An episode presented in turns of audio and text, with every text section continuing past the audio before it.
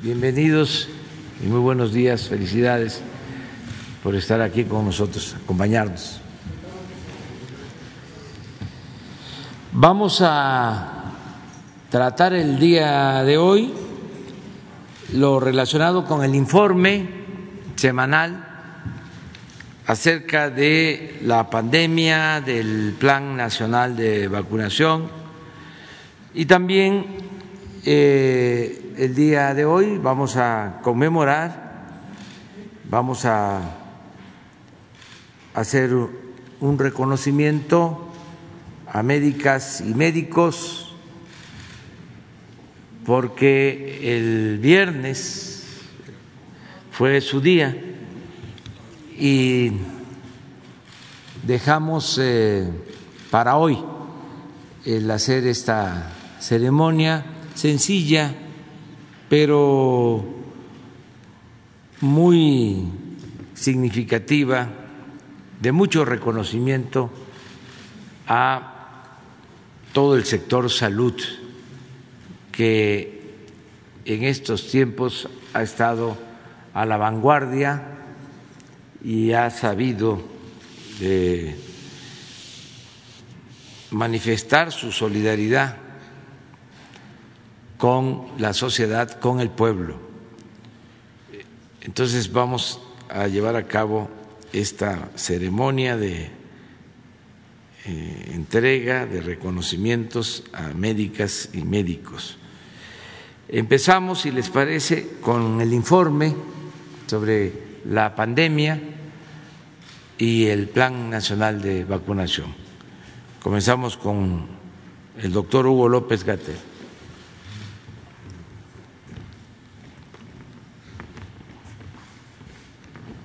Permiso, presidente, muchas gracias. Muy buenos días tengan todas y todos ustedes. Muy buenos días y felicidades efectivamente a todas las compañeras y compañeros médicas y médicos. Vamos a comentar sobre la situación que guarda la epidemia, en general noticias alentadoras. Llevamos ya tres meses consecutivos de reducción de la epidemia. Si podemos ver la primera imagen, por favor, que es nuestra curva epidémica de casos estimados y lo que muestra es que eh, tenemos menos del 1% de casos activos. Todo lo demás es la cuenta acumulada de los casos, la gran mayoría de personas que en su momento tuvieron o tuvimos COVID y nos recuperamos por completo. Lo mismo en las hospitalizaciones, si comparamos con el punto máximo que ha llegado la epidemia en México, tenemos una ocupación 84% menor, menos de un quinto de las camas COVID están ocupadas, han sido desde luego reutilizadas eh, para otros padecimientos, para atender a personas con otras enfermedades, en la medida en que se van desocupando las unidades COVID. Siempre conservan, por supuesto, la capacidad de readaptarse o reconvertirse de, de nueva cuenta si fuera necesario y tenemos que tener presente que mientras siga la epidemia activa en el mundo, desde luego en todos los países podría haber un repunte, pero hasta el momento tres meses de reducción consecutiva en todos los indicadores. Uno de los indicadores que ha sido de especial interés de la sociedad, desde luego, es qué pasa con niñas, niños y adolescentes después de que abrimos las escuelas el 30 de agosto de este año. La información también es alentadora, esto lo monitoreamos diariamente hasta el nivel local en la colaboración con la maestra Delfina, la secretaria de Educación Pública y todo su equipo, y no se han identificado repuntes en la comunidad eh, escolar o en la población infantil y juvenil.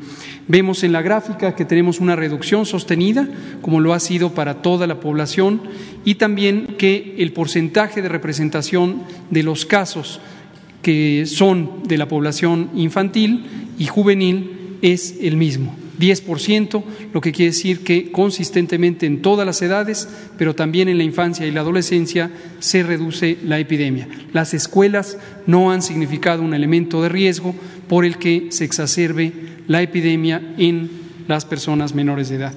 Tal es así que solamente 0.15% de las escuelas han tenido alguna afectación. Los casos que se han presentado solo han ocurrido en 0.15% de las escuelas. Y en general han sido afectaciones de solo un grupo sin que se propague la enfermedad COVID-19 al resto de la escuela, lo que indica que las posibilidades de control local con acciones puntuales en donde las eh, niñas, niños o adolescentes enfermos se ausentan temporalmente ayuda a que no se propague. Y destacar también que prácticamente la totalidad de los casos que han ocurrido en estas edades han sido casos leves. Nadie ha tenido una enfermedad de mayor importancia. En la vacunación seguimos con muy buen avance. Estamos prácticamente por terminar la meta, lograrla, de vacunar a todas las personas adultas, 18 años y más, con al menos la primera dosis. De hecho, la gran mayoría tienen ya las dos dosis, como lo mostraré enseguida con promedios semanales eh, de muy buena aplicación. Diariamente estamos vacunando arriba de 550 mil dosis de vacunas. En este momento quedan ya solamente algunos municipios de la zona norte del estado de Puebla por concluir. Esto ocurrirá hoy mismo y mañana concluirá Ecatepec lo que nos hace pensar que rumbo al viernes tendremos un muy buen cierre, habiendo cumplido la meta tal como lo hemos contemplado desde hace muchos meses. Estamos planeando tener eh, este cierre, esta presentación del cierre en la conferencia matutina que nos ha dado la oportunidad el presidente de hacerlo el viernes próximo, donde estaremos en el estado de Campeche.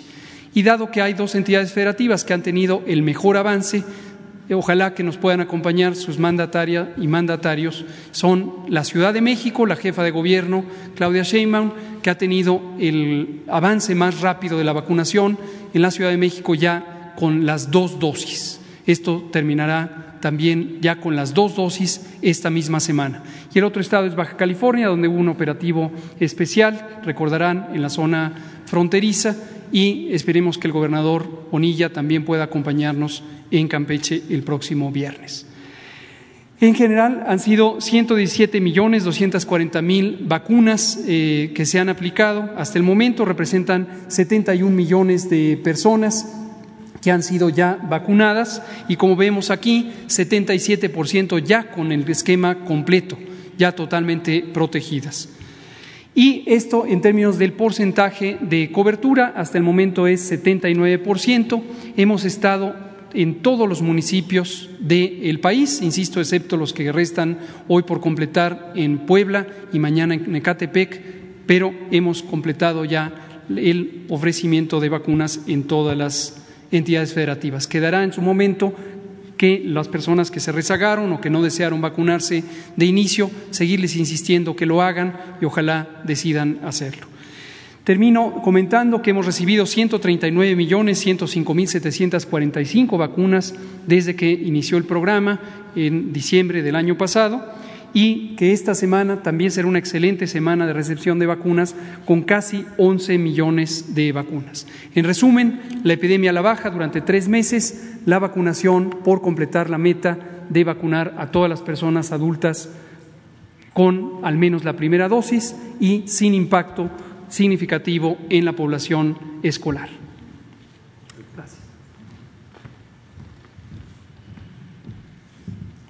Buenos días, señor presidente. Buenos días, compañeros de gabinete, eh, medios de comunicación, invitados especiales. Eh, doy informe sobre el regreso a la escuela de este presente ciclo escolar. Tenemos, eh, en lo que se refiere a escuelas abiertas, 169.864 escuelas en lo que se refiere a alumnos, tenemos una población de 18 millones 290 mil 948 y en lo referente a trabajadores de la educación tenemos ahorita una población de 1.508.224. Si observamos estos tres eh, datos, nos damos cuenta que efectivamente y afortunadamente ha habido un aumento en cada, en cada semana, cada ves que está un informe, hay afortunadamente un aumento de, participación. Y esto efectivamente es gracias a la participación de la comunidad escolar, a la cual aprovecho precisamente para agradecerles a los padres de familia, a, los, a las autoridades educativas, a los maestros, a los que son los, eh, los gobiernos, tres órdenes de gobierno. Eh, vamos a seguir con los protocolos, que es lo que nos ha dado precisamente esa gran oportunidad de que se pueda tener ese, esos resultados, que todavía eh, seguimos por más. Y aprovecho también para, nombre del sector educativo, felicitar y agradecer a todo el sector salud, a nuestros médicos que siempre lo hemos hecho. Muchísimas gracias porque efectivamente esa colaboración y ese trabajo en equipo que tanto nos ha solicitado nuestro gobierno federal a través del licenciado Andrés Manuel López Obrador ha hecho posible que tanto Secretaría de Seguridad, Secretaría de Salud, eh, ha hecho posible que podamos llegar a, a estos resultados. ¿Sería cuánto, señor presidente? Muchas gracias.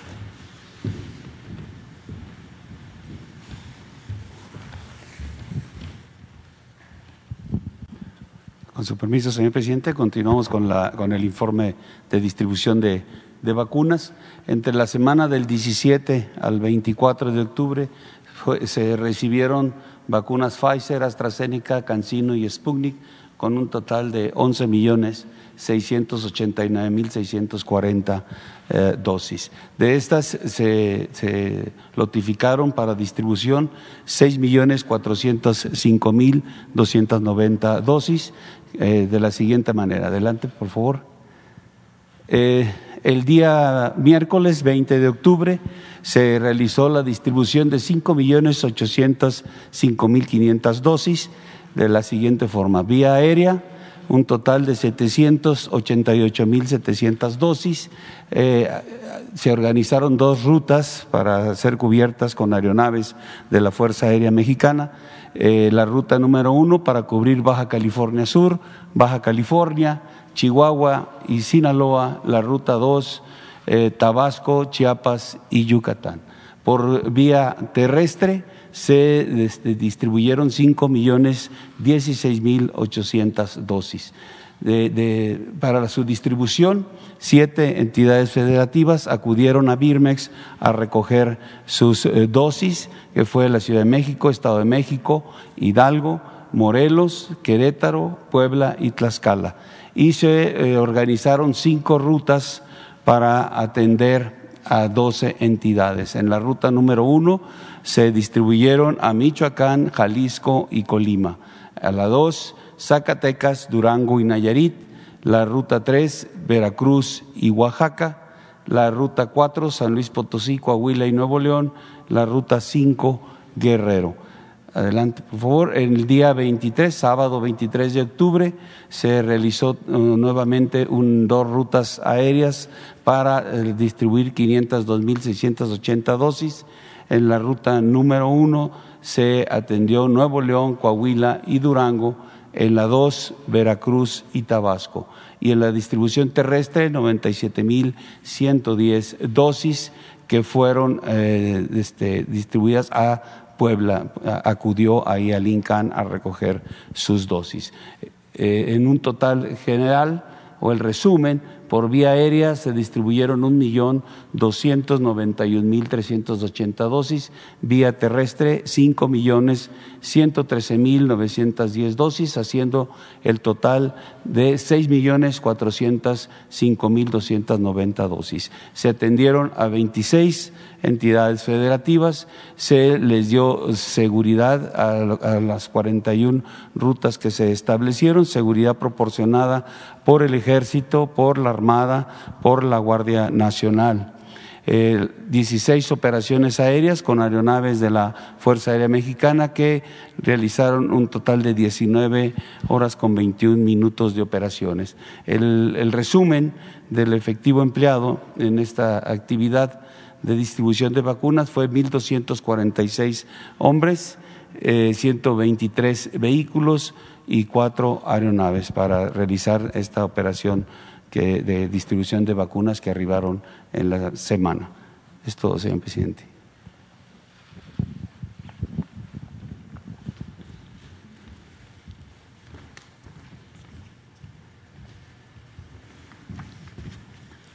Con su permiso, señor presidente, buenos días a todas y todos ustedes, los saludo con afecto. Distinguidos miembros del Presidium, esta celebración, además de ser un público reconocimiento a nuestra profesión, es la oportunidad de entregar el reconocimiento al mérito médico. Dicha presea se otorga al médico que se haya distinguido por su reconocida vocación de servicio y entrega en favor de la medicina. Este año el jurado decidió otorgar el reconocimiento a grandes colegas, por su contribución de toda una vida a la ciencia médica. Muchas felicidades a los doctores Jorge Salas Hernández y Manuel Martínez Lavín García por su merecido reconocimiento.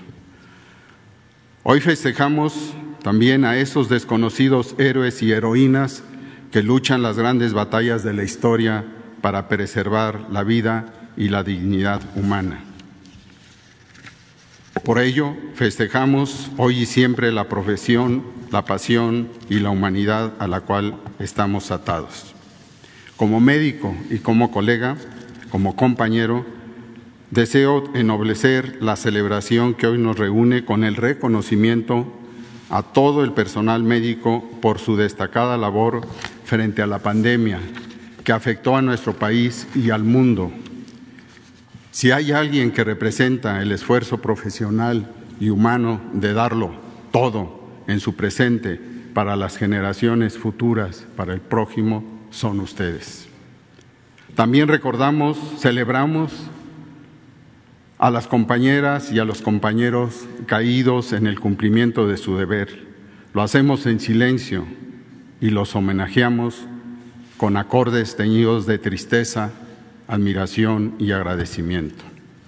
Estimados colegas, hoy en este día tenemos que tener claros los principios y partir de las discusiones de la defensa de nuestros valores, hacer de nuestra patria el lugar donde nos cuidamos. Esa es la única tarea. Es el objetivo de la cuarta transformación de la vida pública del país que conduce el señor presidente Andrés Manuel López Obrador. Hoy en nuestro día construyamos el Día del Médico desde la fraternidad. Muchas felicidades y a continuación le doy la palabra al doctor Santos Preciado.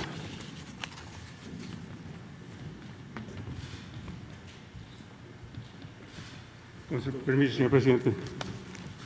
Gracias, doctor Jorge Alcocer Varela, secretario de Salud, presidente del Consejo de Salud General, señora secretaria, general secretario, colegas. En 1937, durante la Convención de Sindicatos Médicos Confederados de la República, se estableció que el 23 de octubre se celebrara el Día del Médico. Esto en homenaje al doctor Valentín Gómez Farías, médico graduado de la Universidad de Guadalajara en 1807. En 1833, Valentín Gómez Farías decretó la clausura de la entonces Real Pontificia Universidad de México y de la Escuela de Cirugía. También implementó la reforma de educación con seis establecimientos de ciencias. Unió los estudios médicos quirúrgicos y el 23 de octubre, ese mismo año, inauguró el establecimiento de ciencias médicas.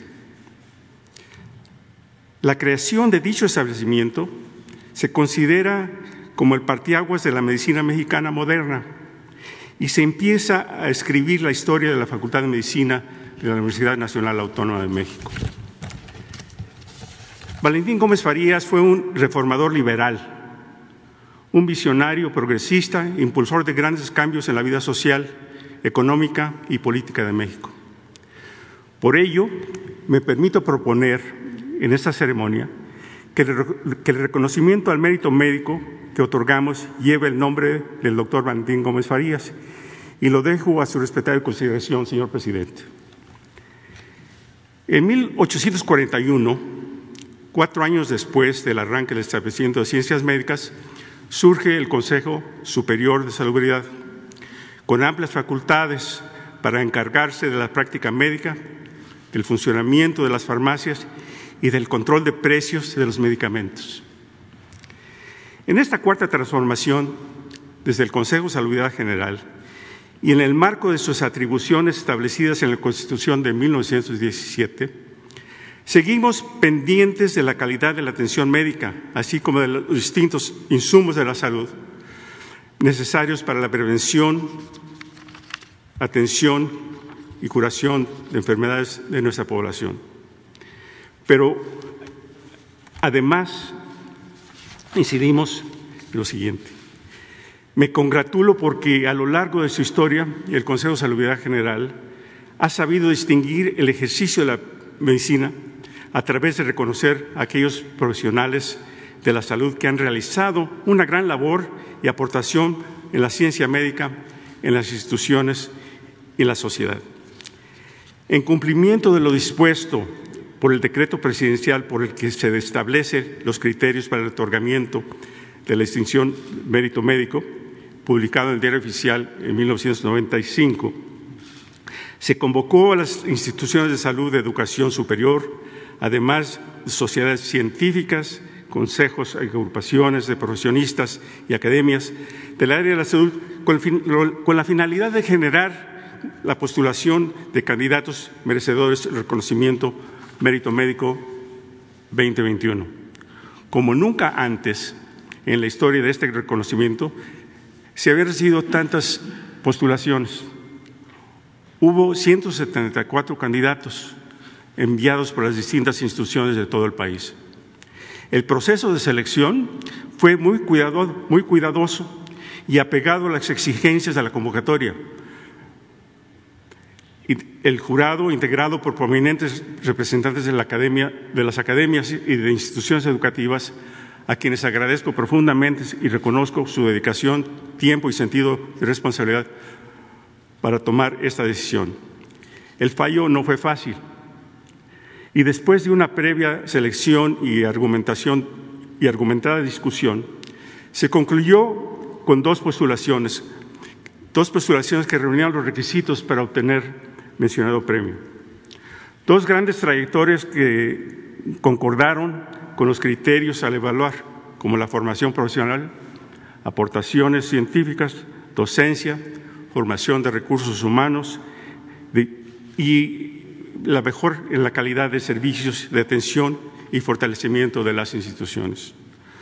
Por segunda ocasión, en 26 años de su creación de este premio, el reconocimiento del premio al mérito médico se entrega de manera compartida a dos personas, por así considerarlo el jurado. Hoy reciben el reconocimiento al mérito médico los doctores Jorge Salas Hernández y Manuel Martínez Lavín García, quienes en, el video que veremos a continuación podremos escuchar de ellos mismos un poco de su historia y vida personal. Al reconocer estas dos figuras médicas, reconocemos a todo el gremio, como ya mencionó el secretario y presidente del Consejo, el doctor Alcocer, porque para garantizar la salud, todo apunta al pequeño, por pequeño que parezca, la contribución de médicos y médicas el bienestar de nuestro pueblo. Contribuyen los médicos generales, los especialistas, los investigadores, los académicos. Todos tenemos el mismo propósito común, que es la salud, como individuos y como parte de una gran sociedad mexicana que nos, nos da su confianza. Señoras y señores, desde cualquier trinchera en la que nos encontremos, siendo médicos, tenemos por frente y ante todo un gran compromiso social. Ese es nuestro estandarte, es nuestra insignia. Eso viene de nuestra formación como el deber, como el deber ser, transformando en la práctica como el haber cumplido. Muchísimas gracias y felicidades.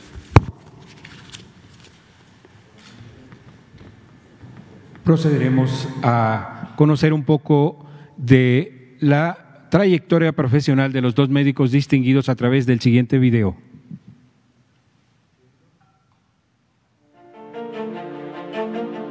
Yo vengo de una familia de médicos. El ejemplo es muy importante. Ver, la, educación que tenían, el comportamiento, eh, la intensidad de vivir y de trabajo, me fue sembrando esa semilla e inquietud de la medicina. El compromiso del INER, al ser un centro exclusivamente de atención COVID, eh, ha sido dirigido hacia la atención de los casos más graves, todos con eh, neumonía asociada a COVID. Se ha trabajado mucho, todos caminar a la misma velocidad, por cierto muy rápido, desde los, mis compañeros directivos, desde los médicos especialistas de todas las especialidades que integran el INER, enfermeras, técnicos de los diferentes laboratorios, personal administrativo, mantenimiento, alimentación, intendencia, vigilancia. Gracias a la UNAM, gracias al INER, gracias a mi familia, gracias a mis compañeros de trabajo, eh, colegas, colaboradores, amigas, amigos.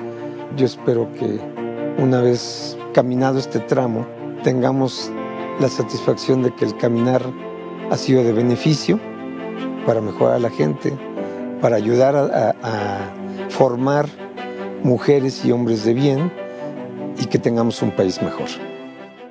A invitación muy especial del maestro Ignacio Chávez, me integré al Instituto Nacional de Cardiología.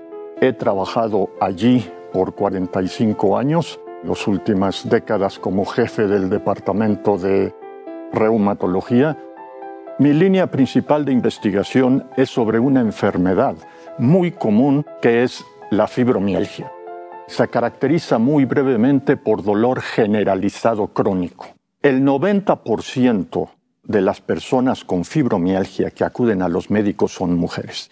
Estas uh, mujeres han sido literalmente maltratadas, calificadas como somatizadoras, neuróticas, etcétera, porque no se encuentra nada en eh, los análisis de laboratorio o en los estudios de imagen pero el dolor es real y es un dolor neuropático. ¿Qué quiere decir esto?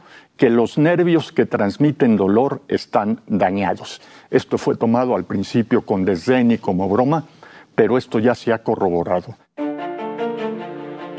Y esto se puede hacer solamente en un instituto donde hay un ambiente, este, digamos, de excelencia, de trabajo y un ambiente de libertad. Yo quiero agradecer al Consejo Mexicano de Reumatología, quien fue quien me postuló. Yo lo veo como un reconocimiento a la investigación de 40 años, reconocimiento a mi instituto, el Instituto Nacional de Cardiología Ignacio Chávez, reconocimiento a mi grupo de trabajo, a la medicina académica en la que estamos obsesionados y fascinados por la investigación.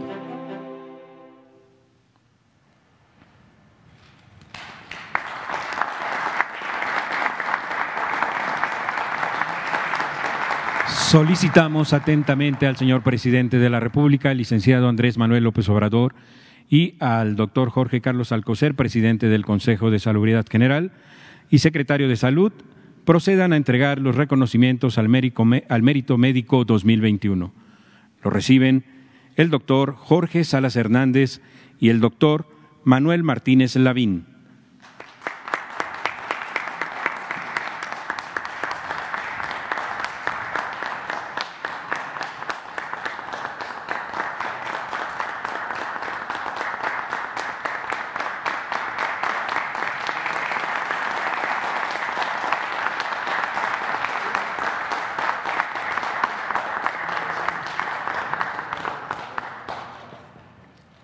Muchas gracias. Y de esta manera concluimos la ceremonia de entrega al Premio al Mérito Médico 2021 que organiza el Consejo de Salubridad General. Muchas gracias.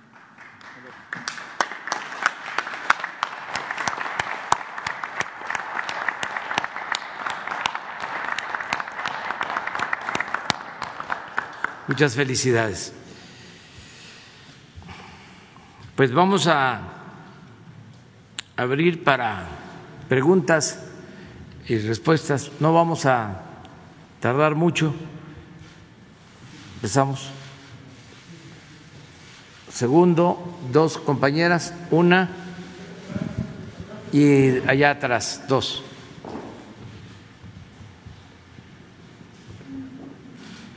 Les invitamos a los doctores a, a quedarse. Este, Esperemos no se aburran tanto. Buenos días, señor presidente. Felipe Fierro de tiempo.com.mx y Puente Libre MX. Ayer el Pleno de la Suprema Corte, por ocho votos contra tres, declaró inconstitucional algunos artículos de la Ley de Seguridad Nacional y del Código Nacional de Procedimientos Penales Básicamente, elimina la prisión preventiva en delitos de contrabando, ventas de facturas y defraudación fiscal por más de 8.6 millones de pesos. Este tema, usted lo había destacado mucho, lo había promovido mucho, causó mucha polémica, pero al final la Corte otra vez pues se enfrenta a usted. ¿Qué opinión le merece esto? Bueno, yo creo que eh, hay tres eh, mensajes sobre esta resolución, tres eh, maneras de entender lo que resolvió la Corte. primero, de que en nuestro país hay división e independencia en los poderes, como no sucedía antes, en décadas. Antes el poder de los poderes era el ejecutivo. Esa es una primera lección para los que no creen en la transformación. Yo creo que es muy eh, claro el que los ministros de la Corte eh, actúan con absoluta libertad, tienen la arrogancia de sentirse libres. Y esto es la democracia verdadera. Esto es parte de la transformación, parte del cambio, parte de lo que se ha eh, logrado con el movimiento de la cuarta transformación. Esto no sucedía antes. El poder de los poderes era el ejecutivo y el legislativo y el poder judicial estaban subordinados y era el presidente el que decidía. Esa es, repito, una primera lección. Lo segundo es de que hace falta todavía el lograr en otros poderes, como en este caso el Poder Judicial y en la Corte, que se castigue por igual a todos los que cometen un ilícito y que no eh, esté la justicia al servicio del dinero de los poderosos. ¿Esta sentencia refleja eso? Eso refleja. ¿Hay dinero detrás de esta decisión de la Corte? Va en la línea de seguir protegiendo la corrupción y de seguir eh, apoyando a las minorías podemos afirmar que la decisión de los ministros que votaron en contra son una extensión de esta corrupción? Es la eh, misma política del Poder Judicial que tiene que ver con el hecho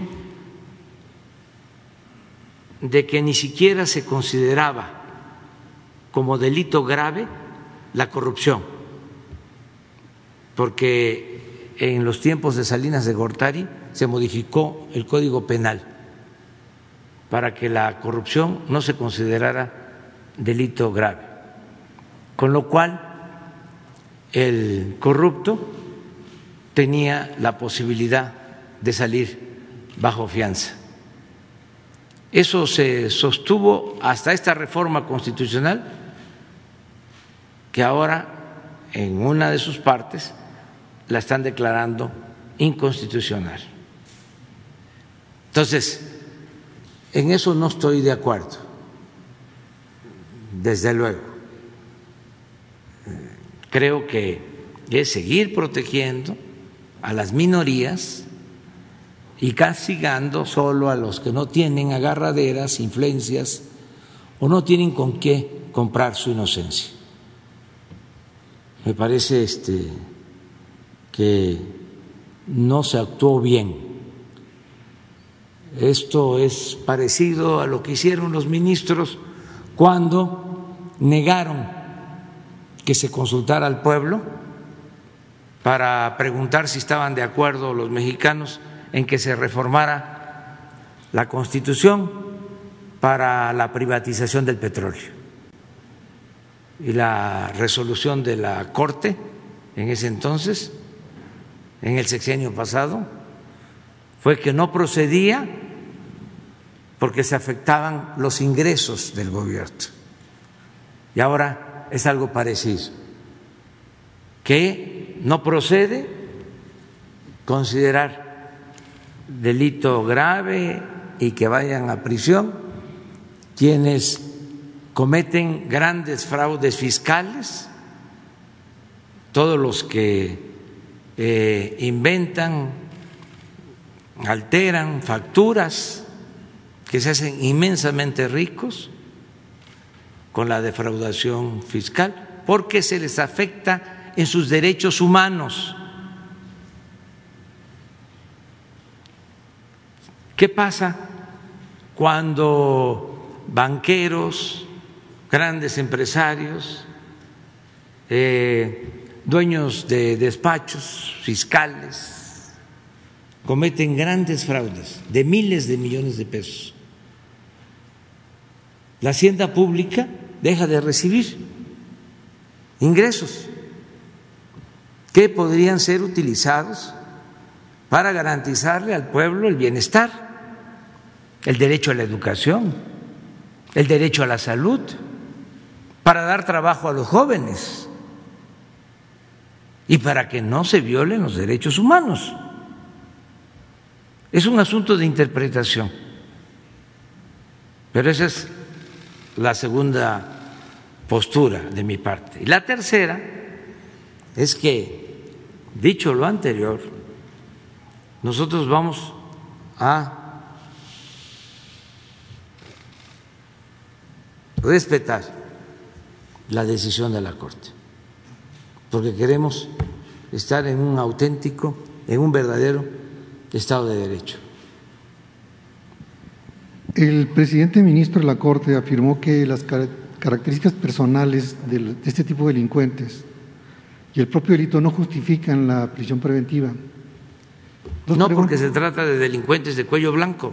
Dos preguntas aquí, señor presidente. Entonces, eh, no pueden eh, ir a la cárcel este, los fifís. ¿Considera usted entonces que el presidente de la Corte, el ministro Salívar, sigue siendo todavía el mejor hombre para transformar el Poder Judicial? Sí, nada más que son criterios, tenemos eh, puntos de vista distintos y eso también es bueno, desafortunado, afortunado, no desafortunado, porque la democracia es pluralidad, no todos pensamos de la misma manera. Entonces, el abogado que se forma de manera ortodoxa, pues eh, se ajusta a la ley. Es muy común que digan los abogados, la ley es la ley. Y yo tengo una visión distinta. ¿Cuál? Yo sostengo que por encima de la ley debe estar la justicia.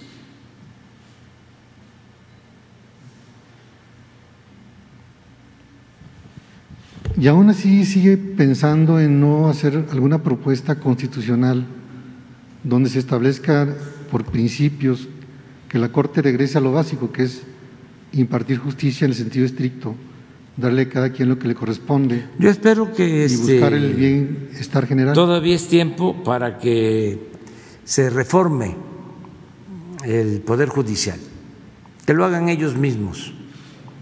Pero estas decisiones no le ayudan al Poder Judicial, porque no actúan así cuando se trata de hacerle justicia al pueblo raso. ¿Y quién va a defender al pueblo raso entonces, señor presidente? La misma gente y la democracia.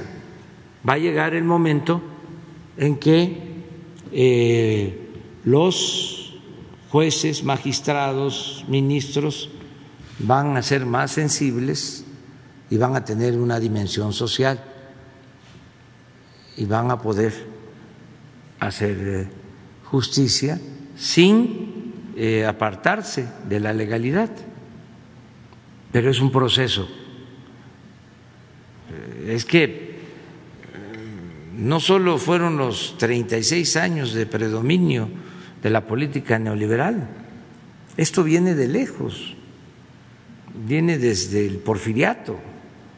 No pudo la revolución acabar con estos sistemas eh, políticos verticales de protección a minorías. Acuérdense de que hasta hace poco el gobierno estaba tomado por un grupo que se sentían los dueños de México, una oligarquía que se creó cuando Salinas de Gortari. Salinas creó un grupo compacto para dominar México a partir de que entregó los bienes del pueblo y de la nación a sus allegados. Ese grupo no solo siguió acumulando riquezas, sino también poder político. Y fueron los que eh, influyeron en las elecciones anteriores, fueron los que nos hicieron el fraude en el 2006. Nada más que en el 2018 ya no pudieron, pero ahí están todavía. Y el Poder Judicial está muy intervenido, muy afectado, muy dependiente de este grupo. Se dedicaron durante mucho tiempo a proponer a jueces, a magistrados, a ministros de la Suprema Corte para defender esos intereses. Nosotros estamos limpiando de corrupción el Poder Ejecutivo y hay que limpiar también de corrupción el Poder Judicial y el Poder Legislativo. Y se ha avanzado, pero es un proceso. Afortunadamente la gente está a favor del cambio y por eso este, vamos a continuar, vamos a seguir. En otra pregunta, señor presidente, el fin de semana pasada se firmó un convenio entre la Secretaría de Gobernación y el Gobierno del Estado de Chihuahua sobre la guerra del agua famosa. Sin embargo, hay algunas dudas que no se esclarecieron. Por ejemplo, ¿qué va a pasar con los detenidos que son quienes participaron en el homicidio de Jessica Silva? ¿Qué va a pasar con las investigaciones en, los dos planos que usted presentó aquí, donde están involucrados exgobernadores o diputados ahorita o expresidentes municipales?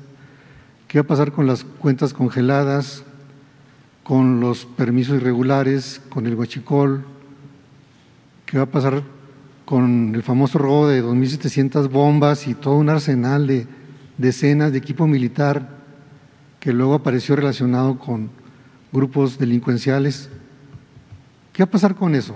Ya se acordó básicamente dos cosas. Uno, la preliberación de los manifestantes detenidos, que son cuatro, entre ellos el líder Andrés Valles, y la entrega de la presa, que ya se hizo la entrega. Entonces, estas dudas, pues, están en el aire y quisiera conocer qué justificó este acuerdo y qué va a pasar con estas preguntas. Sí, lo está viendo la Secretaría de Gobernación.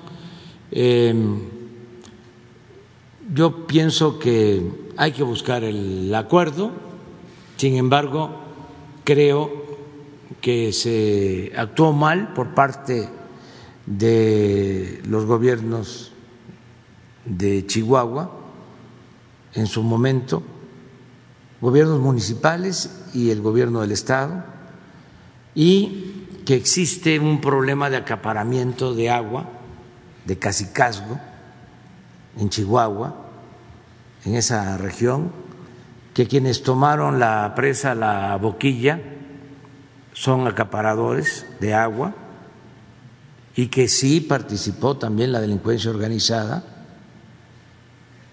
y que se actuó mal porque eh, se quería que incumpliéramos un tratado internacional de agua con Estados Unidos que se firmó en los años 40 y si no cumplíamos con ese tratado podían eh, venir represalias a México que nos iban a afectar, pero prevaleció el interés de estos grupos, eh, el interés caciquil de estos grupos.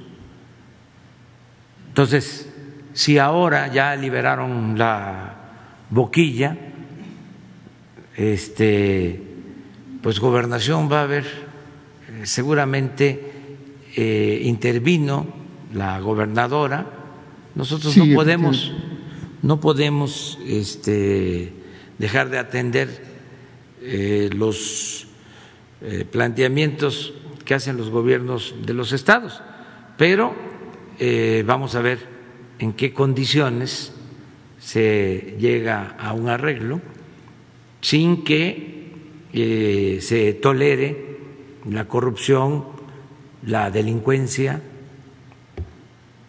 ¿Las investigaciones entonces van a continuar? Sí, eh, pero eh, se está iniciando esto. Yo hasta me llamó la atención porque me enteré por los medios ¿El, secretario no le informó, el secretario de Gobernación? No, no, no, no, pero hay que ver este, qué acuerdos. Me voy a informar sobre esto. Es que tenemos muchas cosas, le tengo mucha confianza al secretario de Gobernación y seguramente él lo está viendo. Pero eh, yo en particular no tuve tiempo de verlo, nada más vi en el periódico una foto. No vi a ninguna autoridad federal, vi autoridades estatales con los dirigentes de eh, los que tienen los sistemas de riego en la boquilla que entregaban todo. Pero antes a lo mejor sí asistió alguien. Antes en gobernación se firmó el, acuerdo, señor presidente. Sí. En la Secretaría de Gobernación se firmó ahí, con el secretario de Gobernación se firmó el acuerdo y ahí estaba la gobernadora. Él es el que lo está viendo. y los demás. Sí, que eh, lo está viendo seguramente el secretario de Gobernación. Finalmente, ¿nos, ¿nos puede proporcionar una copia del convenio? Sí, hoy mismo. Gracias, señor presidente.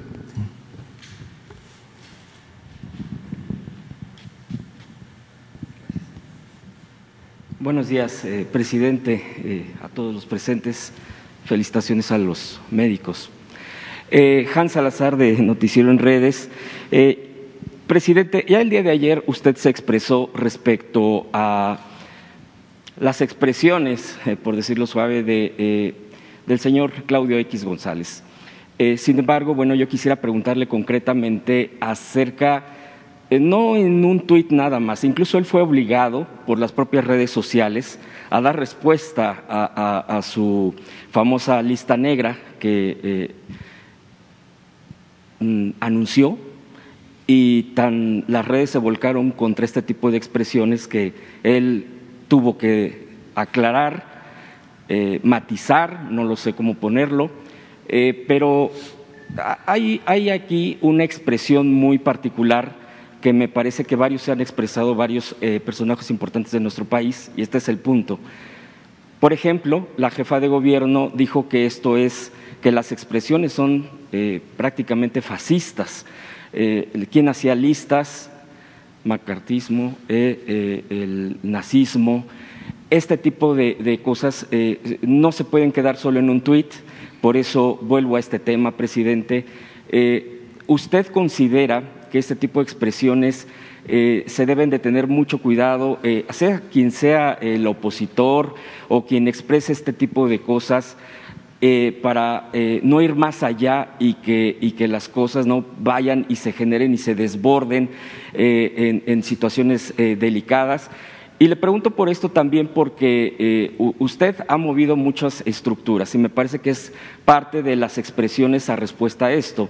El tema, por ejemplo, lo último y la queja muy fuerte es eh, de estos grupos poderosos, eh, la, ya no deducción de los impuestos para hacer donaciones estas expresiones, pero también su seguridad, presidente. la seguridad de usted no, también, no la ha considerado también importante eh, me, refiero a un refuerzo, no un cambio radical. Usted ha sido muy, muy claro. Sin embargo, ya ha habido eh, momentos donde lo han retenido afuera de una zona militar, eh, no ha pasado mayores, ya incluso hicieron, dieron un portazo, por decirlo así, en un evento que usted tuvo respecto a una reunión son varias expresiones y varias cosas que eh, eh, eh, empiezan a, crecer y a ser polémicas. Yo quisiera preguntarle, presidente, ¿qué ha pensado en todo este contexto y si se ha tocado algo en el gabinete de seguridad? porque esto me parece que puede llegar a rebasar no solo en expresiones, sino también en acciones en torno a esto. Esa sería mi pregunta, presidente. Bueno, yo pienso que estamos viendo un momento estelar en la vida pública del país porque se están dando cambios importantes. Esto de la corte de ayer, ¿cuándo se veía? ¿Cuándo la corte, ayúdenme a recordar, votaba en contra de una iniciativa del presidente?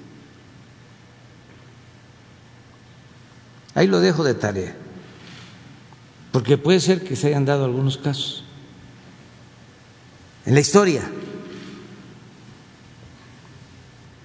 No que recuerdo, pues una situación que tuvo que ver conmigo es de que el presidente de la Corte recibió instrucciones del presidente Fox para que me desaforaran y fabricaron un expediente acusándome de que violé un amparo, abriendo un camino para comunicar a un hospital.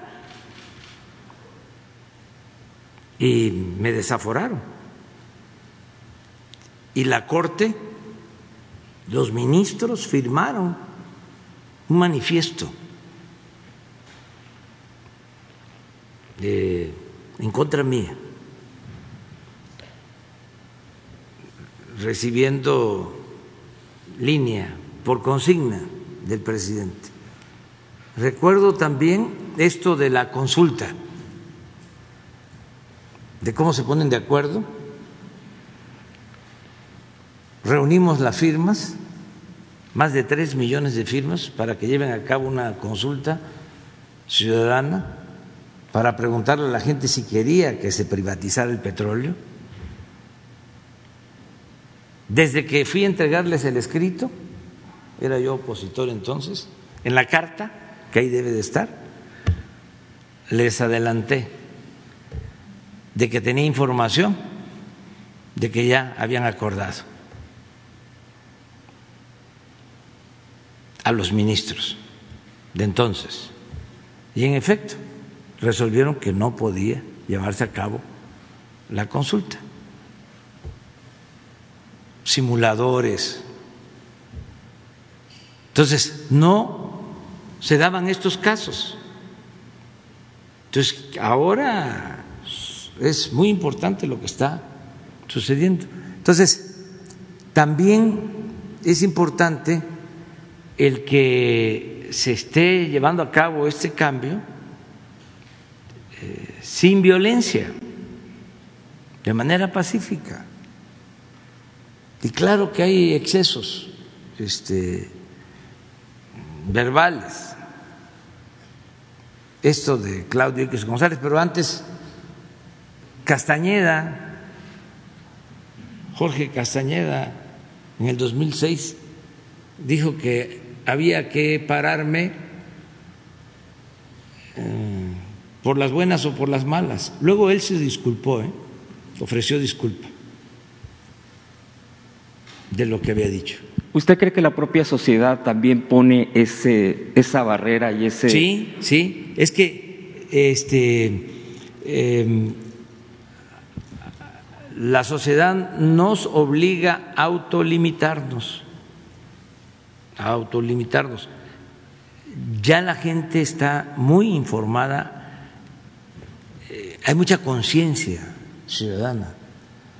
Por ejemplo, cuando Claudio eh, dice, este, aténganse a las consecuencias los que están apoyando la transformación porque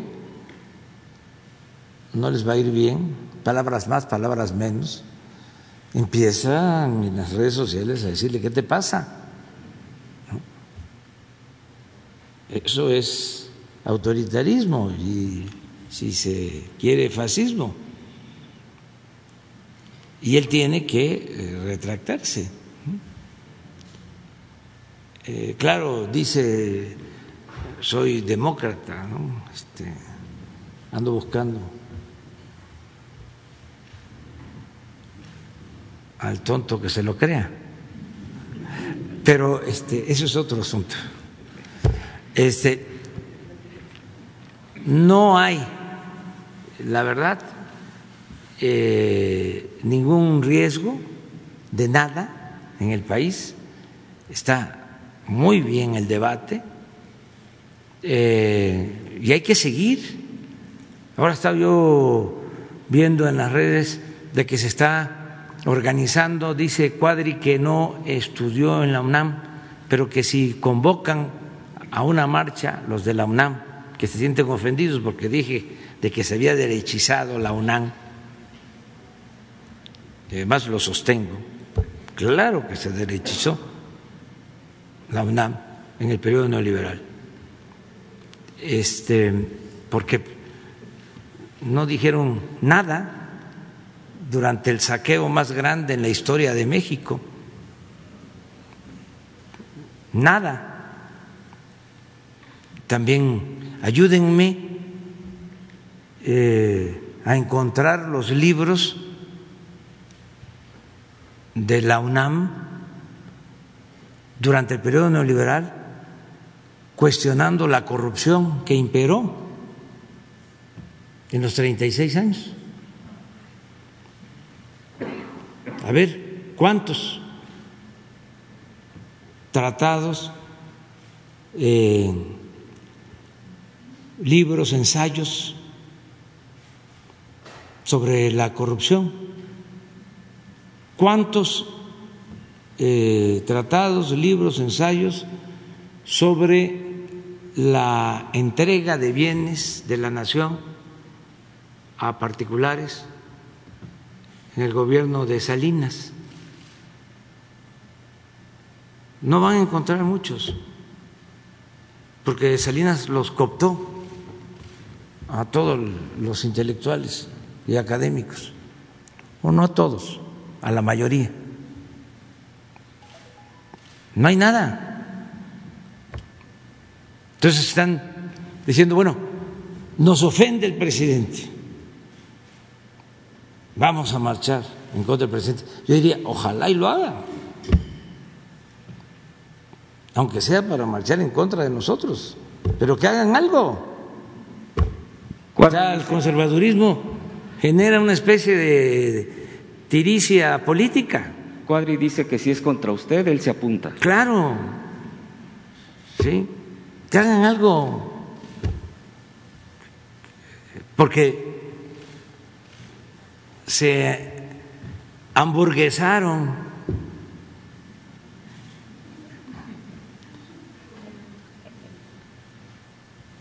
A lo mejor no tiene que ver con los médicos, tiene que ver más con la ciencia social. Pero ciencia política, sociología, economía, filosofía, derecho, silencio.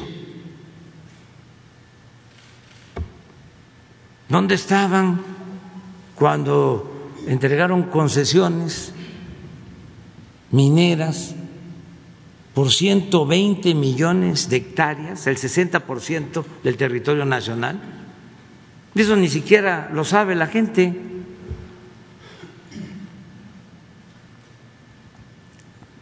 Llegaron al extremo de entregar el 70, el 80% del territorio de Sonora o de Chihuahua y el propietario de la tierra, el ejidatario, el comunero, ni siquiera sabía que ya lo que estaba debajo de su tierra ya había sido concesionado.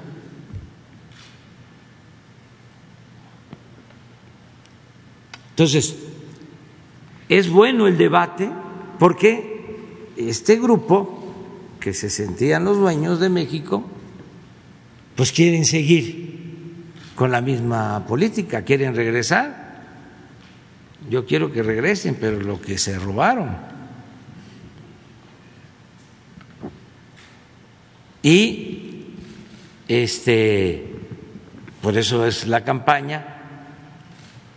Nosotros ¿qué planteamos? va a haber una revocación de mandato.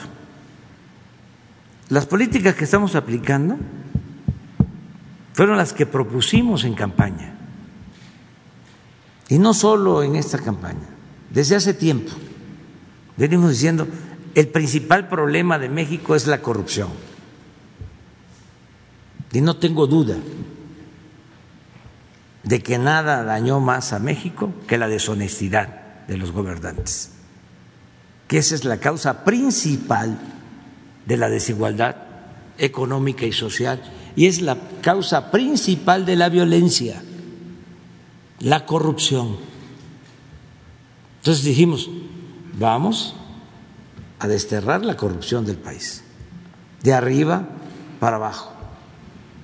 Y es lo que estamos haciendo. Si hubiésemos dicho otra cosa, entonces, eh, podrían decir, no hablaron de este tema, están gobernando de otra manera, es eh, Venezuela, o todo esto que eh, manejan en la guerra sucia, entonces, nosotros vamos a continuar con esta política y es muy bueno el debate, muy bueno. Y decía,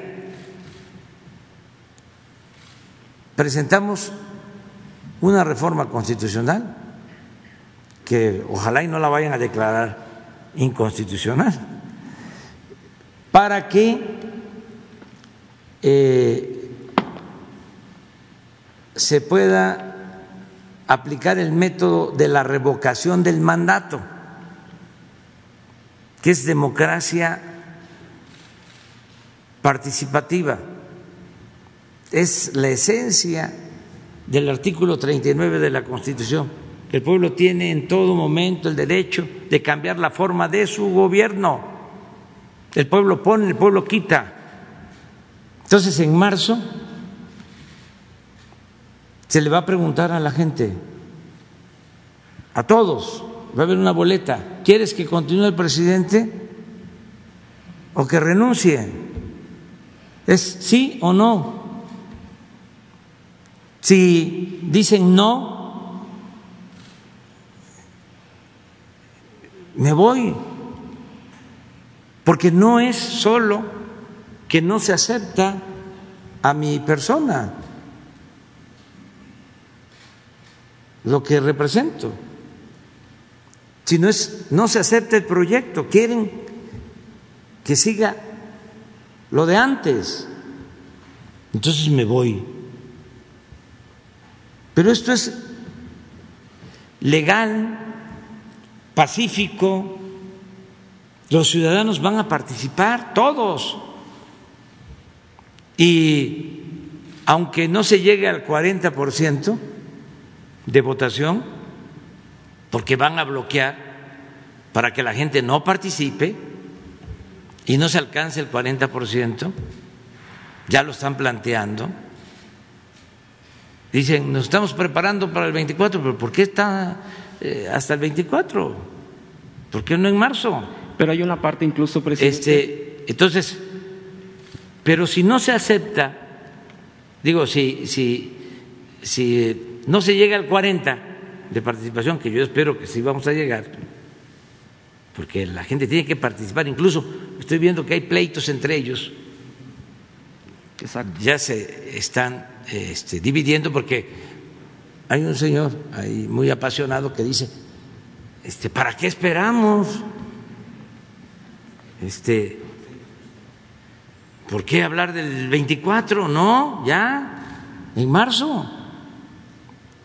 Entonces, yo espero que sí se llegue al 40% de participación. Para que eh, la consulta sea vinculatoria, legal, completamente. Pero si no se llega al 40 y yo pierdo, me voy, porque yo no voy a estar aquí si no tengo el apoyo de la gente. No voy a estar aquí de florero, de adorno. No se puede gobernar un país, transformarlo, si no se tiene autoridad moral y no se tiene autoridad política. Decía Juárez, con el pueblo todo, sin el pueblo nada. Y no estoy dispuesto a este, pasar a la historia como un presidente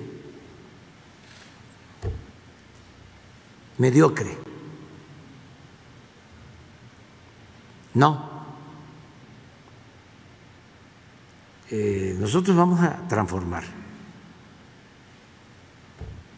Y no vamos a dar ni un paso atrás. Y pacíficamente. No hace falta la violencia. Eh, en marzo a votar, todos. ¿Para qué van a estar este, insultando? Hay que salir como ciudadanos, todos, a participar y decir, no estoy de acuerdo, o sí estoy de acuerdo. Eso es lo mejor. Acerca de mi seguridad no tengo problema. El que está luchando por la justicia no tiene nada que temer. Además, eh, la gente eh, está muy contenta, es muy fraterna, me cuida, me respeta, me quiere como yo los quiero a ellos. Eh, segunda pregunta, presidente. en el tema internacional, bueno, ya vimos, incluso se está difundiendo más una, una, un sondeo, una encuesta a nivel internacional donde usted tiene el segundo lugar de eh, respaldo, de reconocimiento de países a nivel, digo, en el mundo, pues los que son medibles o los que están en, esta, en, este documento. Eh, otro es eh, el reconocimiento que yo también veía el día de ayer respecto a la aplicación de las vacunas, que también están dentro de los primeros lugares. Usted va como un presidente fuerte, con, un, eh, con, números muy positivos, estos son dos ejemplos solamente que pongo, a las Naciones Unidas. Eh, hace unos días, y esta es mi pregunta, un experto de Bloomberg eh, generó controversia porque dijo México es la próxima Dinamarca. Y es parte de un debate también en el tema de, de cómo va México. Bueno, ya sabemos lo que se ha planteado aquí en la mañanera, pero es curioso este tipo de expresiones cuando vienen de analistas incluso de fuera, no estamos hablando de un analista del país, digo, eh, eh, en términos de, eh, si se quiere, la objetividad de cómo observar la economía mexicana, cómo observar algunos elementos claves que ahorita frente a la pandemia es la vacunación. ¿Usted qué, qué, opinaría respecto a lo que dice este experto? ¿Es, ¿Es, así como usted también lo está viendo, como lo, lo refleja él, como lo expresa él en este análisis? Pues este, no conozco el análisis, pero yo sí tengo como ideal, si hay que tomar ejemplos de otros países, un buen ejemplo es el de Dinamarca. ¿Qué pasa ahí, por ejemplo? Eh, no hay corrupción. Pero además, aunque parezca increíble, la gente no sabe de corrupción. Cuando uno platica con un danés y le dice de que en México el problema es la corrupción, les cuesta trabajo mucho trabajo entenderlo, internalizarlo, comprenderlo, porque es una cultura completamente distinta en ese sentido. Entonces, no hay corrupción. Y por lo mismo, por lo mismo, no hay pobreza. Por eso sí es mi modelo a seguir en lo que tiene que ver con un país extranjero y con el estado de bienestar. En Dinamarca, en Noruega, en Suecia, existe el estado de bienestar, muy contrario a lo que fue la política neoliberal, a la forma como nos engañaron, manipularon a muchísima gente. Bueno, el querer cobrar cuotas en la UNAM, la privatización de la educación. En estos países nórdicos, la educación es gratuita. La salud es gratuita. La seguridad social se llega a una determinada edad y ya se tiene una pensión. Se haya trabajado en una empresa o no. Eso es estado de bienestar. Es exactamente lo opuesto al neoliberalismo es privatizarlo todo, privatizar la educación, lo que hicieron. Yo fui jefe de gobierno aquí, en esta ciudad, y llego a gobernar y tenían 25 años de no crear una nueva universidad pública. 25 años hasta que creamos la universidad de la Ciudad de México. Todo el periodo neoliberal era no invertir en educación pública. El caso de la medicina, aquí están los médicos. México no tiene los médicos que necesita. Aquí no los va a, este, a informar Hugo o el doctor Alcocer tenemos un déficit de médicos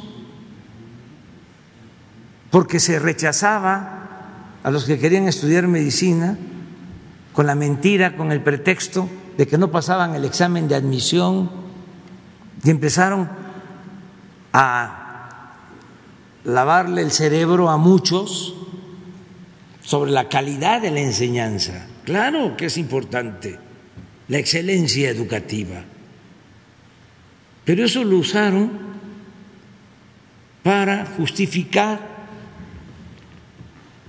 el que se dejara de invertir en la educación pública y que estudiara el que tuviese para pagar escuelas privadas. Por eso se rechazaban a tantos estudiantes, no solo de medicina, de todas las carreras. ¿Y qué sucedió? Creció la matrícula de las universidades privadas, como nunca en el periodo neoliberal. Pero llegó un momento en que se estancó. ¿Por qué? Porque ¿cómo va a estudiar una carrera? ¿Cómo va a terminar una licenciatura un hijo de campesino, de obrero, en una escuela privada? Por muy baja que sea la colegiatura, son cuatro, cinco mil pesos al mes. ¿De dónde lo va a sacar? Entonces, querían convertir la salud y la educación en un privilegio, cuando la educación y la salud son un derecho del pueblo. Bueno, pero el fracaso mayor, además el daño que causa, está en el hecho de que no tenemos los médicos que necesitamos. Y ya no hablemos de especialistas. Tenemos déficit de médicos generales y de especialistas. Me toca ir en una gira a Yucatán, a los hospitales, no de salud, del INS Bienestar, que están mejores, porque siempre el médico, la enfermera, el trabajador de salud busca eh, también su seguridad y prefieren el seguro que el ISTE o que la Secretaría de Salud. Me toca ir a una gira, tres, que no sé cómo se quedaron eh, los hospitales del IMSS, Coplamar, porque todo lo descentralizaron y lo destruyeron. Todo el sistema de salud dejaron la Secretaría de Salud como un cascarón. La Secretaría de Salud dedicada a lo normativo y a mandarle dinero a los estados. Y creo que con manejo directo de 10 hospitales, ¿cuántos hospitales en el país? Directos de la Secretaría. ¿Cuántos? 27. Eso era todo dejaron. Bueno, quedó el sistema que se creó hace 40 años, IMSS, eh, Coplamar y luego IMSS Solidaridad y fue cambiando y ahora es IMSS Bienestar.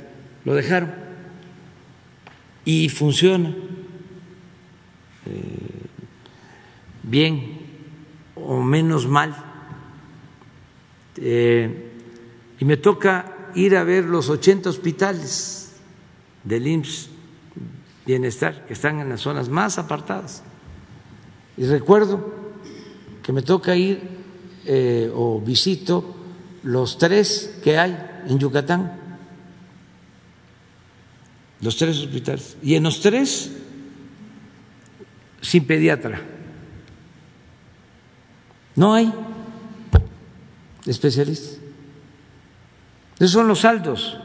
Eso es lo que nos dejó la política neoliberal. Entonces tenemos ahora que formar especialistas. Ahora es eh, el doble de becas para que se formen más especialistas y estamos también en condiciones de que se vayan a formar al extranjero, pero necesitamos médicos y necesitamos especialistas. Pero es bueno el tema y a ver si alguien puede contestar sobre el déficit.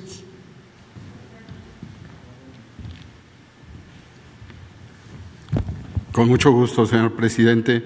Como ustedes saben, y esto ya tiene dos años, eh, anunciamos un estudio integral sobre el déficit de profesionales de la salud, médicos, médicos generales. En aquel entonces, si sigue vigente esta necesidad, se requería cerca de 140 mil médicos generales para cubrir los, los lineamientos, las recomendaciones de la Organización Mundial de la Salud. Y en cuanto a los médicos especialistas, que también es un déficit que, como ya señala el señor presidente, fue una herencia progresiva durante muchas décadas y de la cual yo, pues por edad, pues estoy consciente de ello, no se podían formar los, los especialistas y rebasaba esto los 30 mil médicos especialistas que se requerían para ese momento, antes de la pandemia. Desde luego, con la pandemia fueron eh, eh, surgieron otras especialidades que también están, han sido, eran abandonadas. Pero el punto también es de las enfermeras. Las enfermeras es todavía un déficit eh, mayor. Este gremio de enfermería requiere de 300 mil personas dedicadas, integradas a esta atención.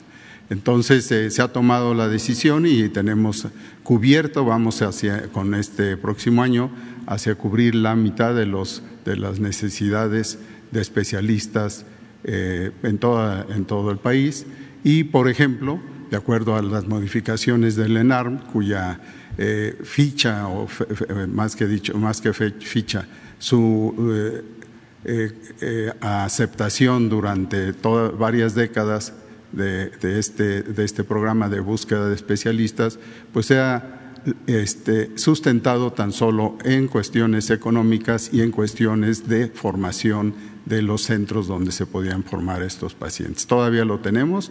El primer año se superó, se duplicó el número de, de aceptados por eh, la ENARM Estamos eh, hablando de 40 mil médicos y en esta, en esta ocasión lo vamos a refrendar junto con lo ya señalado de, especialistas en el, en, el extranjero que también tuvieron el año pasado, por cierto, una disminución de esas posibilidades. Porque no es solo tener a los médicos generales, hay que tenerlos de calidad y desde luego eh, con actualización constante, pero con una idea de que se atienda la atención, la, atención primaria a la salud, donde los médicos generales son centrales, no los únicos, y que progresivamente las especialidades se vayan sumando. Por ejemplo, y termino con ello, en el cáncer que tanta necesidad y tanta atención ha tenido, eh, tenemos eh, estados donde hay 1.2 eh, médicos especialistas en cáncer, y no los subespecialistas, no estoy dividiendo entre cirujanos, entre radiólogos, oncólogos y entre, desde luego, entre médicos, especialistas tan solo clínicamente. En el caso del cáncer tenemos estados que son de los avanzados del centro del país, con 1.2, 1.5, máximo dos médicos especialistas de esta área eh, por eh, 100.000 habitantes y sin embargo tenemos que algunos cuentan en otros países con cinco o seis por la misma eh, cifra de habitantes. Entonces, tenemos superación eh, en términos muy generales encaminados al cabo de estos tres años de, gobierno, de, acercándonos al 40-50% de mayor número de, médicos, especialistas y menos, pero también de enfermeras. Y el panorama es incrementarlo todavía más puesto que no solo es, de hecho no es el problema financiero, no es falta de presupuesto, sino falta de los centros de formación de estos especialistas. Dos de los hoy galardonados han sufrido parte de esto cuando no tienen a qué residentes recibir en el número que podría cada una de las instituciones estar teniendo porque no hay, no hay el cupo, porque no hay los profesores y desde luego no hay la dirección o no había la dirección política para hacerlo. Este es el panorama, aún en rezago, pero estamos conscientes de que con estos, eh, eh, estas estrategias vamos a dejar en los próximos tres años ya una base sustancial que cubra la mayor parte de las especialidades y, repito, de los trabajadores de la salud, incluyendo desde luego a las enfermeras. Muchas gracias. Pues eso es, este, sí es importante el debate. Nada más, este, tranquilos, serenos. Rapidísimo, presidente. Por último, eh, en, la zona de Acumal, Tulum, Playa del Carmen, Cancún, Riviera Maya, eh, hay pobladores que están resintiendo mucho más la violencia. Ya no voy a enlistar lo que ya sabemos y lo que incluso aquí se ha expuesto ante usted el día de ayer de los hechos violentos que ha habido. Ellos comentan, y así se lo digo, que tiene poco que enviaron la Guardia Nacional y había según esto, según los datos que ellos nos dan, que habían mandado aproximadamente 400 elementos. Han ido bajando porque los tienen que estar movilizando a otros puntos, de acuerdo obviamente a la operatividad misma de la Guardia Nacional. Ellos dicen que cuando estuvo la Guardia Nacional, que mejoró bastante, que sí hubo una, números positivos, bueno, no más números positivos, sino eh, eh, en su vida diaria. Eh, esta zona, bueno, pues, es de las máximas eh, zonas turísticas de ingresos del país, etcétera, pero ha bajado, ellos dicen, incluso a menos de 50. Eh, ahí, ¿cuál es la situación si se está reconsiderando reforzar nuevamente con la Guardia Nacional, pero para que ya vaya quedando permanentemente un número de elementos e incluso de los cuarteles que usted ha estado eh, pues inaugurando, abriendo ya en el país? Eh, ¿Cuál es la estrategia concreta? Porque ahí dicen, le surge nuevamente la Guardia Nacional en cuestión de refuerzo, porque sigue estando, pero ya en números ínfimos. Presidente, sería el último y le agradezco la respuesta. Hace mm, eh, unos días tratamos este asunto en el Gabinete de Seguridad. Lo tiene fresco el general Sandoval. Él nos puede informar sobre cómo vamos a reforzar Tulum.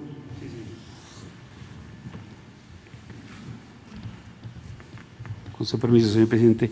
Bien, eh, ahí en, Tulum, hace algunos meses se había establecido eh, una operación para atender un caso específico. Eh, con la situación que se fue presentando, se analizó cuál era la condición, la, presencia de delincuencia.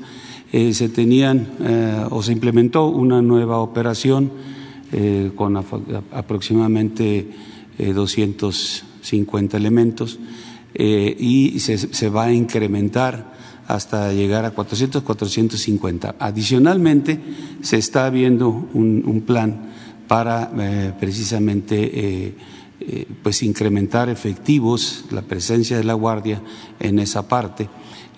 ya contamos con instalaciones de la Guardia, pero también tenemos instalaciones del Ejército que, se, que pueden ser empleadas para alojar a los efectivos que se tienen de la Guardia Nacional, de tal manera que este, se atenderá ahorita de manera muy puntual la situación de Tulum, pero también de toda el área, desde eh, Cancún, toda la Riviera eh, Maya. Se, va este, a utilizar, como ya mencioné, instalaciones del ejército y las instalaciones de la Guardia para esa presencia, de tal manera que la podamos atender eh, de manera integral y este, haya pues, eh, los efectivos suficientes para este, reducir los índices de violencia aún más de lo que ya se ha establecido. Eh, yo creo que la próxima semana ya estaremos en el. Ahorita ya están, en Tulum ya están los 450 eh, hombres, ya este, se, establecieron.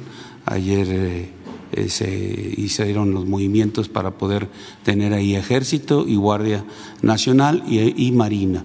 Las tres fuerzas están actuando ahí, pero desde la próxima semana ya tendremos el, el siguiente plan para cubrir todo, todo lo que es esa parte importante de nuestro país.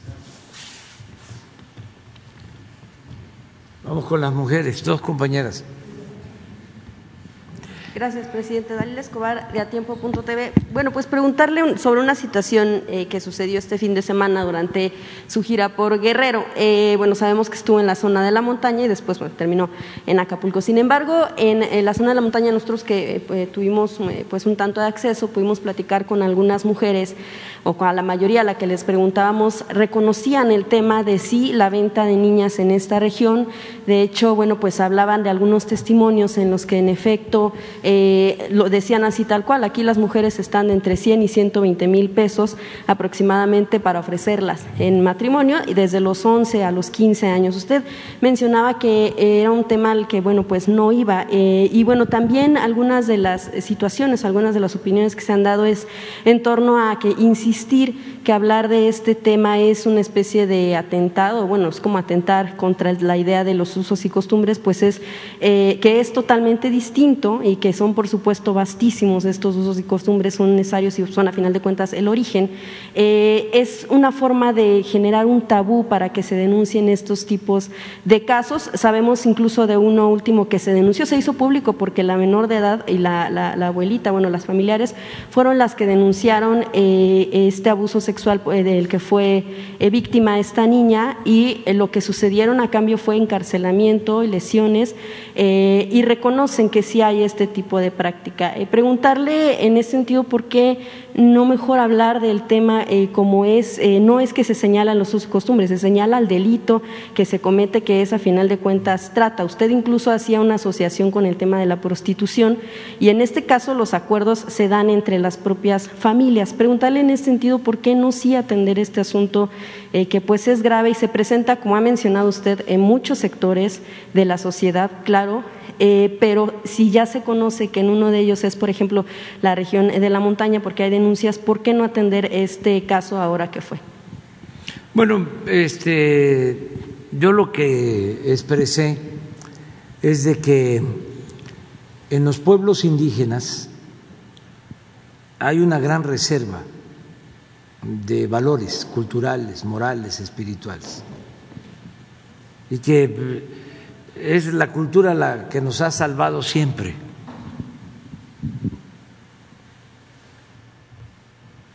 No eh, creo que haya eh, descomposición social donde hay cultura y en las comunidades indígenas hay mucha cultura en Oaxaca, en Guerrero, son de los pueblos con más cultura en el mundo.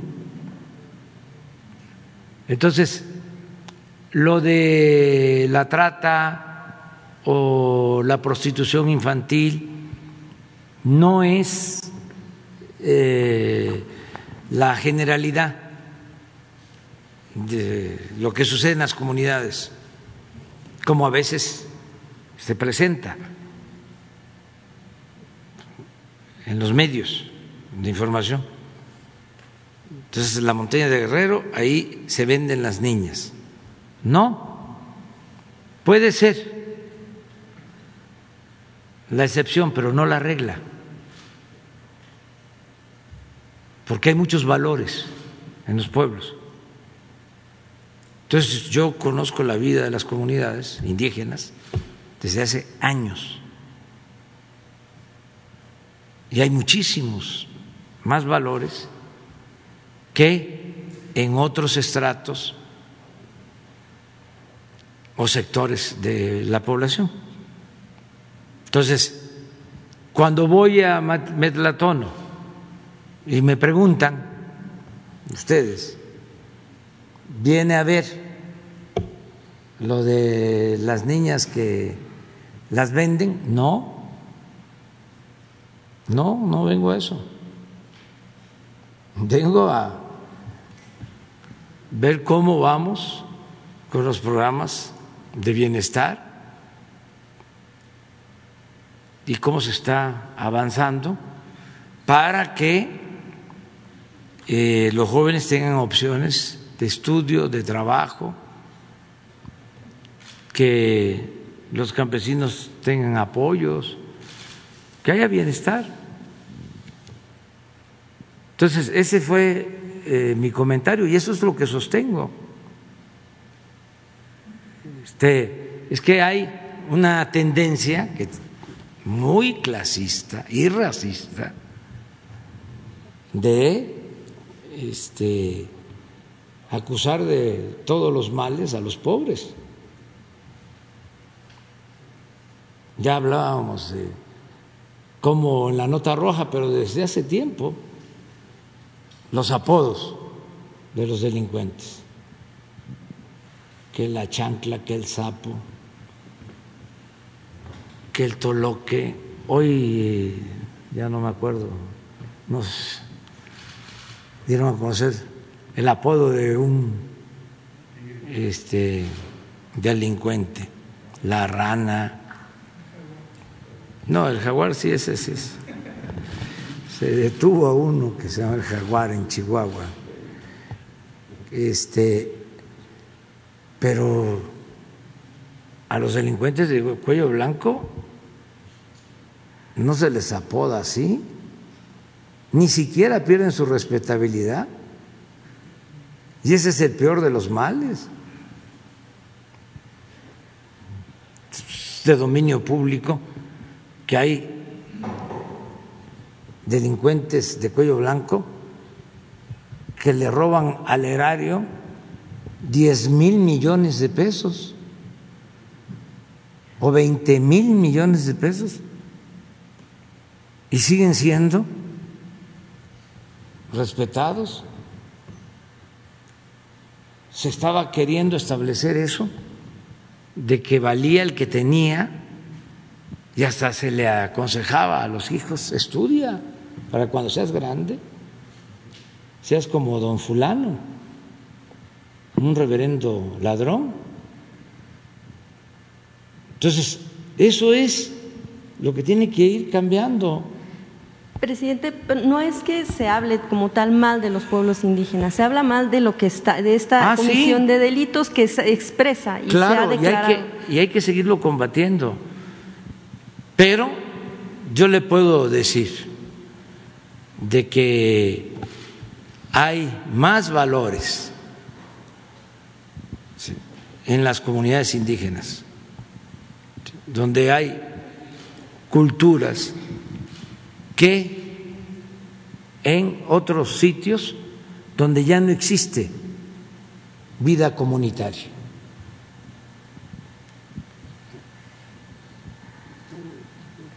Entonces, aquí en la Ciudad de México hay menos delitos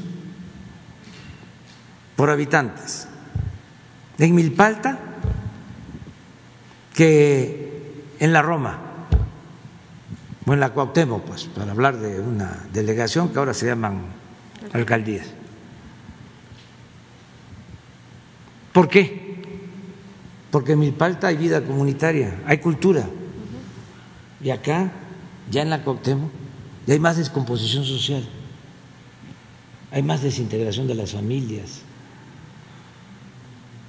Ya los hijos eh, no tienen tutelaje. Entonces, no hay que equivocarse y estar pensando de que estos eh, males, que además deben de combatirse y que no eh, deben de permitirse, solo se dan en las comunidades indígenas. En las comunidades indígenas, desde hasta hace relativamente poco, no existía ni siquiera, así como hablaba yo de Dinamarca, así en las comunidades indígenas no sabían qué era el robo. Las comunidades indígenas de México eh, cosechaban su maíz y lo guardaban en una troje y lo dejaban en el campo, ahí. Y nadie lo tocaba, nadie se robaba lo que era el fruto del trabajo de otro compañero. No existía eso. Es muy interesante el, el tema. Ahora estaba yo viendo una entrevista que le hicieron, creo que a una delegada o alcalde, alcaldesa, aquí en la Ciudad de México, en donde habla de que ella está en contra de los pobres.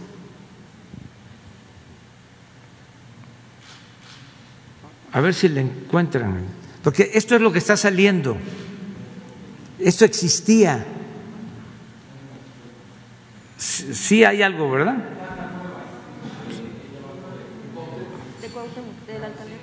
A la de Cuauhtémoc. ¿Pero qué, qué dijo?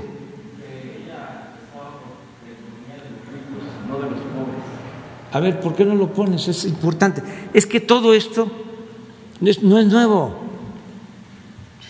Esto ha existido. Esto es parte del pensamiento conservador, pero estaba soterrado, estaba cubierto, porque la doctrina verdadera de los conservadores es la hipocresía. Entonces, todos estos eh, se ocultaba el racismo, el clasismo, y ahora está saliendo. Presidente, pero yo quiero preguntarle si justo eh, para preservar estos valores tan importantes en las comunidades indígenas y sabiendo de casos que se dan en este sentido, ¿por qué si va a la montaña no atender este tema? ¿No merece la misma importancia que el, que el resto de Es que estoy atendiendo lo general.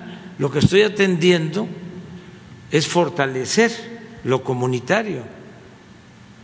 Eh, el que se reconozca la importancia que tienen las comunidades. Los pueblos indígenas, en el caso de la montaña, no me gusta la palabra, pero la voy a usar, están empoderados ahora con la cuarta transformación. Nunca habían sentido tan cerca a un gobierno el gobierno es suyo. Estos temas no se trataban. Un presidente recientemente llegó a decir que la corrupción era parte de la cultura del pueblo de México. No estoy inventando nada, ¿eh? Y no fue en el siglo pasado. Textual, la corrupción es parte de la cultura del pueblo de México. Eso dijo. Y la verdad, eh, no es que sea mala gente, es que es un pensamiento, es una especie de enajenación. Pero justo por el cambio que ellos pretenden ver es precisamente también tratar este tema. Son justo las mujeres las que ya están hablando de Ah, este no, asunto. qué bien que se trate. Decían que, en el, por ejemplo, en los 90 las mujeres van- eh, valían dos mil, ahora ha incrementado, eh, pues lamentablemente el costo y se habla también de un asunto pues de esclavitud. Son no, y hay, que, y hay que seguir denunciándolo ¿sí? y no permitirlo, no permitirlo. Y no puedo hablar más por respeto, pero ya dije algo, la prostitución que se debe de condenar Y es un delito. se da de arriba abajo. Y además estamos Hay- hablando de menores de edad y son Sí, por sus propios sí, padres. Sí, sí, sí, y hay cosas terribles que los medios ocultan. ¿Cómo que, presidente? Ahí se lo dejo de tarea sobre prostitución de las élites. Las redes que se arman para atraer a mujeres Ahí se lo dejo de consulta, digo, digo, de tarea. Para que hay que este, plantear las cosas en términos generales. Está lo del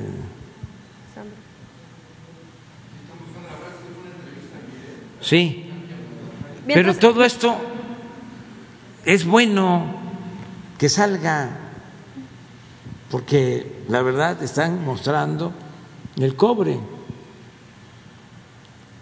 Y a mí lo que más me molesta de esto es la hipocresía.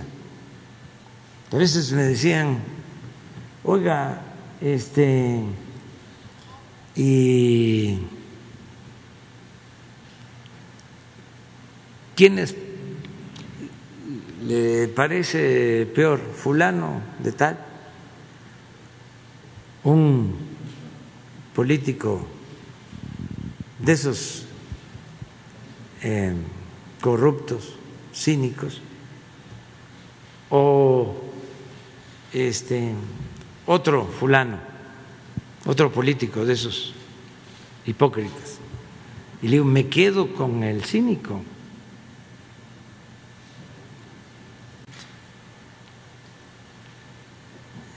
Ahora se juntaron, pero antes era corruptos, cínicos. Unos, ¿no? Decían, y llegó a decir un gran dirigente de esos tiempos, soy charro y qué. No se daban baños de pureza. Y los otros,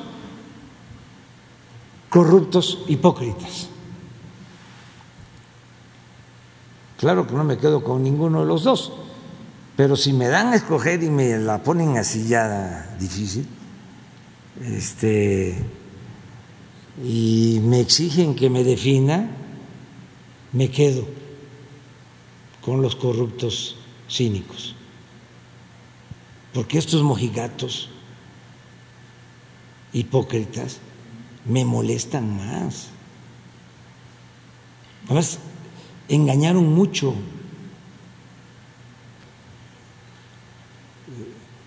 Van a los templos, van a la iglesia, este, confiesan, comulgan, dejan el marcador en cero, vuelven a pecar saliendo de la iglesia toda la semana, vuelven el domingo, otra vez a confesar y a comulgar para dejar el marcador en cero. Y así se la llevan. Aunque en este caso son las propias víctimas las que están denunciando, ya si alguien se cuelgue de eso, pues ya es otra cosa. Y, hay, y todas las denuncias que haya sobre estos casos, ¿sí? tienen que ser atendidas y se tienen que castigar. Pero miren, esto es, y miren quién está ahí, ya no sabía que el entrevistador, sí, este, a ver. Incluso de la industria restaurantera van a tener acompañamiento directo de la alcaldesa. Yo quiero y le apuesto a una economía de ricos, no de pobres. A mí no me gustan los pobres. Yo fui pobre y no me gustan los pobres. Y porque quiero a la gente, y se lo he dicho cuando camino por las colonias populares, tan los quiero que no los quiero ver pobres, no les voy a venir a regalar, les voy a dar las herramientas para que crezcan y para que lleguen a donde ustedes deseen. Quiero que a sus hijos les vaya bien, quiero que a la familia les vaya bien.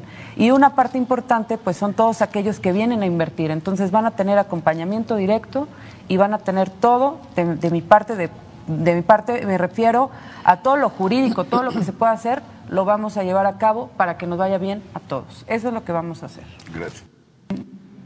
Eso es nada más una segunda y última pregunta. En el tema de Rosario Robles, después de que ya un juez eh, decidiera que, se que no le da prisión domiciliaria, ha dado algunas declaraciones a medios a nivel nacional y, bueno, pues en las últimas ha dicho, eh, le ha pedido a usted que hable directamente y que de frente diga qué pendiente tiene con ella eh, porque bueno, pues en algún momento lo que ella dice es que uno de los problemas que ella considera que tuvo es que ella no aceptó ser una segunda del político, sino tener un propio eh, peso político. También ha declarado que es presa política porque le pedían inculpar a ciertos eh, exfuncionarios, y, pero le pide a usted que hable directamente qué es lo que tiene en contra de ella o qué pendiente tiene con ella. Gracias. Pues es sencillo, no tengo nada en contra de ella y es un asunto que eh, atiende la Fiscalía General de la República. No tengo nada en contra de ella. Yo no odio eh, a nadie. Yo soy feliz.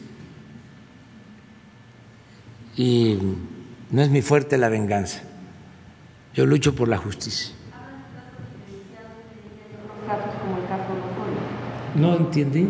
Habla, habla, de un, habla de un trato eh, diferenciado entre, por ejemplo, el caso de Lozoya y ella, porque asegura que hay consigna. De Pero eso es de la fiscalía, no me corresponde a mí.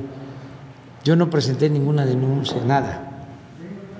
Esta es una cuestión que viene de tiempo atrás, que tiene que ver con una investigación que se hizo precisamente de corrupción en las universidades públicas. Se llamó la estafa maestra,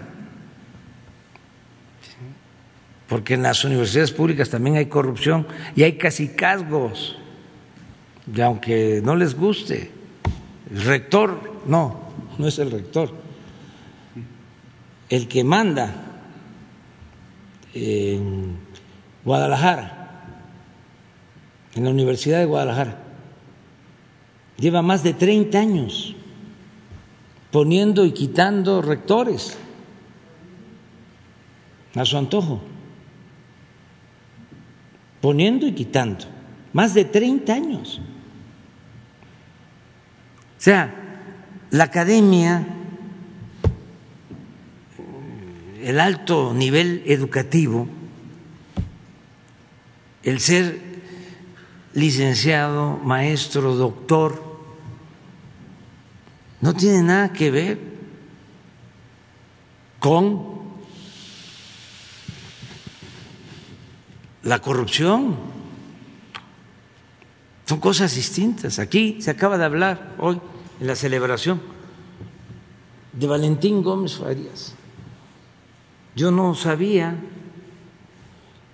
de sus aportes médicos, pero sí sé que además de ser doctor, era un liberal excepcional, extraordinario.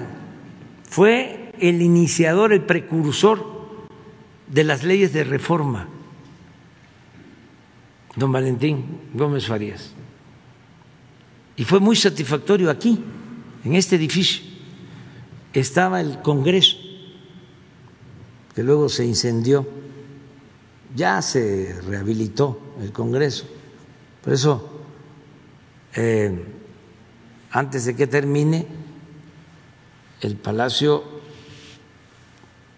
va a convertirse en un museo.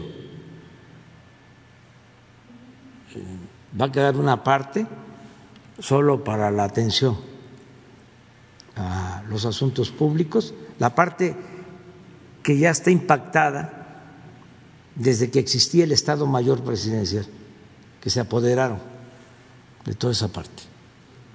Pero la parte histórica, lo que es eh, el patio de honor el patio central, va a pasar a ser eh, museo, porque ahí está el recinto de lo que era el Congreso, donde se aprobó la Constitución de 1857 y en el acto solemne de aprobación de la Constitución liberal de 1857 llegó un anciano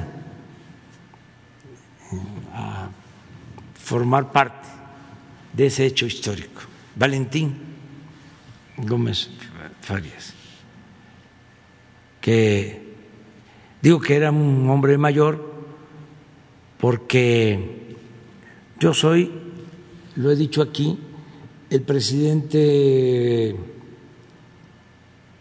electo constitucional de más edad en toda la historia. Siempre se hablaba de don Adolfo Ruiz Cortines, pero no. Yo llegué a la presidencia cinco años eh, después que los que tenía cumplidos don Adolfo. Em, sin embargo, Valentín Gómez Farías fue presidente, nada más que eh, por un periodo, porque era vicepresidente, se ausentó el presidente y él fue presidente y él sí tenía más edad que yo como presidente, pero no fue presidente electo. Este, fue sustituto o interino, don Valentín Gómez Farías. Entonces, es muy importante, mucho, muy importante, el que este, eh, tengamos en cuenta ¿no? la, eh, la trascendencia histórica de eh, los médicos. Fíjense, esto es siglo XIX. ¿Y siglo XX para los médicos? Belisario Domínguez, otro médico. Y en los últimos tiempos también médicos importantes, doctor Chávez y otros médicos, mucho, muy importantes. Entonces, así vamos a terminar recordándolos a ellos. Eh, esta conferencia ya se nos pasó el tiempo. Mañana, mañana, quedó una compañera pendiente, quedó una compañera pendiente, nada más.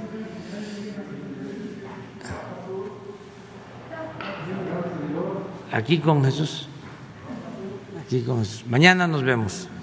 Felicidades a los médicos.